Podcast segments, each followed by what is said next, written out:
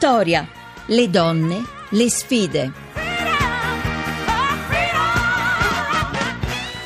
17, 32, 23 secondi. Di nuovo, buonasera da Maria Teresa Lamberti. La seconda parte di Vittoria, come al solito, ci vede in collegamento con la redazione di un settimanale, questa volta Donna Moderna, e con noi c'è la direttrice Annalisa Monfreda, bentornata. Ciao, buon pomeriggio a tutti.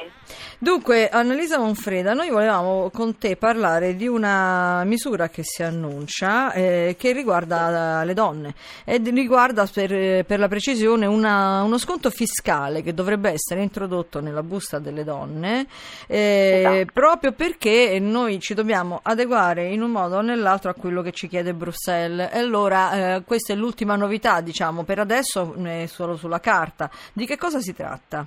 Sì, allora pare questa notizia ce l'ha solo Repubblica oggi, ma noi speriamo assolutamente che sia una notizia confermata. Quindi in questo documento di programmazione economica che è il DEF ci ha legato un piano delle riforme, in questo piano delle riforme appunto sarebbe previsto questo sgravio fiscale per tutte le donne che lavorano. In realtà non è per le donne perché poi sarebbe scorretto, sì. ma è per il secondo percettore di reddito dentro le famiglie, cioè quello che percepisce il reddito minore nelle famiglie che hanno due redditi sì. e in Italia diciamo che bene o male è la donna, tranne quelle eccezioni, però diciamo sarà garantito anche all'uomo nel caso in cui sia il secondo percettore di reddito. Dato che noi abbiamo esatto. parlato tante di quelle volte, è vero Annalisa, di esatto, gap salariale, sì, di donne penalizzate dal esatto, salario reale, dai contributi, pension- esatto. contributi, pensionistici, eccetera. E quindi dicevi, scusa l'interruzione. Italia non, è, non è, c'è dubbio che sia diciamo, una manovra per le donne sì.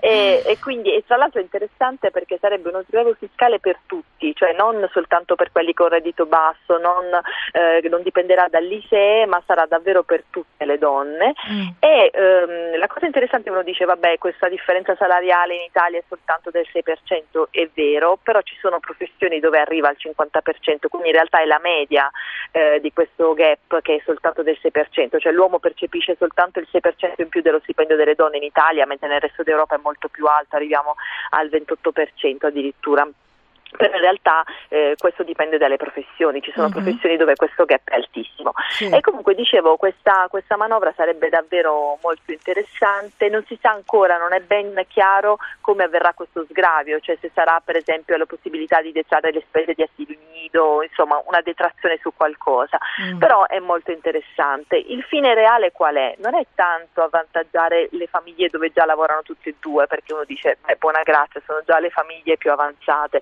in realtà l'obiettivo vero è portare le donne a lavorare e quindi far sì che quelle famiglie monoreddito, che sono quelle in grandissima difficoltà, che fanno fatica anche a sostenere una spesa imprevista di 800 euro, spesso e volentieri non riescono ad andare neanche in vacanza una settimana, non riescono addirittura a riscaldare adeguatamente la casa, queste famiglie monoreddito, diventino famiglie bireddito, per cui le donne comincino a dire sai che c'è, se lavoro anch'io ho lo sgravio fiscale e quindi magari sono più motivata a cercarmi un lavoro lavoro. Eh, soprattutto speriamo finale. che lo trovino mm. però quelle più motivate ecco. perché Brava, mi sembra che è il nodo. Il grande dubbio, esatto, che già uh, pone la Linda Laura Sabadini che come sappiamo è stata appunto ai vertici dell'Istat ed è colei che ha portato in Italia lo studio statistico a parlare proprio dei temi della parità di genere. Sì. Lei già dice questo, già insomma uh, pone un dubbio, dice questa manovra probabilmente non servirà davvero a far trovare lavoro alle donne, cioè quello è il problema reale, mm-hmm. non è tanto che non vogliano lavorare, cioè non è che hanno bisogno di uno stimolo, uh,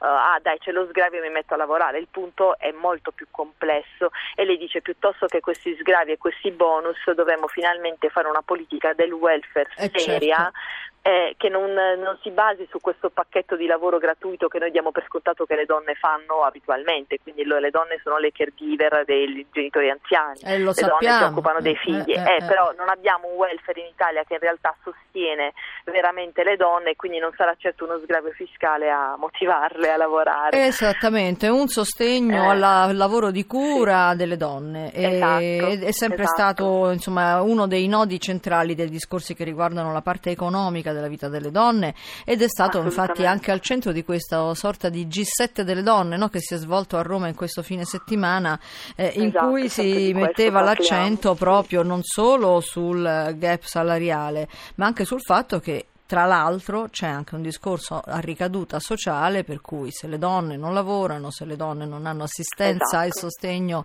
dalle istituzioni non fanno bambini e quindi si Esatto. ricomincia da capo. Eh, cara, cara Esatto. Annalisa, purtroppo sembra che delle volte ci si ripeta, però evidentemente ce n'è ancora bisogno. No, beh, il tema è questo, ma poi Mm. c'è ancora, mh, non, si- non ci si rende ancora conto di alcune cose fondamentali, cioè si pensa che le donne abbiano smesso di fare bambini perché stanno lavorando. Eh, In realtà è, eh. è esattamente l'opposto, cioè è dimostrato che le donne più hanno lavoro e più fanno figli. Sì. Cioè, eh, quindi in realtà non, faremo, non sarà mai abbastanza il parlare di questi temi perché bisogna proprio togliere dei, eh, come dire, delle credenze, delle false credenze che la gente ha in testa. È Quindi, giusto. ah, vabbè, non fanno più figli perché lavorano, no? E invece non è così, È è, l'esatto opposto. È vero, Annalisa, noi però ne riparliamo ancora, cosa di, Eh no, certo, di risultare Noi noiose. continuiamo a parlarne. Repetita Juvent, dicevano i nostri esatto. avi. Grazie di essere stata con noi. Grazie a te come sempre, a domani. Ed eccoci di nuovo, adesso come sempre, a questo punto della nostra giornata arriva Maria Grazia Putini in studio per informarci, darci un po' un quadro degli eventi di carattere culturale di interesse naturalmente anche per noi donne. Benvenuta Maria Grazia. Sì, Maria Teresa, buonasera a te, buonasera ad ascoltatori ed ascoltatrici. Stasera andiamo a teatro a vedere Vecchi per Niente di Nicola Russo, una produzione del teatro Franco Parenti che da domani sarà in scena al Teatro Vascello di Roma. È una commedia che riflette sulla vecchiaia, ma non considerata come un periodo della vita crepuscolare, ma come la massima espressione del carattere di una persona. Tra i protagonisti c'è Benedetta Barzini, una famosa modella, era lei nel 65 sulla copertina di Vogue Italia e che oggi è al telefono con noi di Vittoria.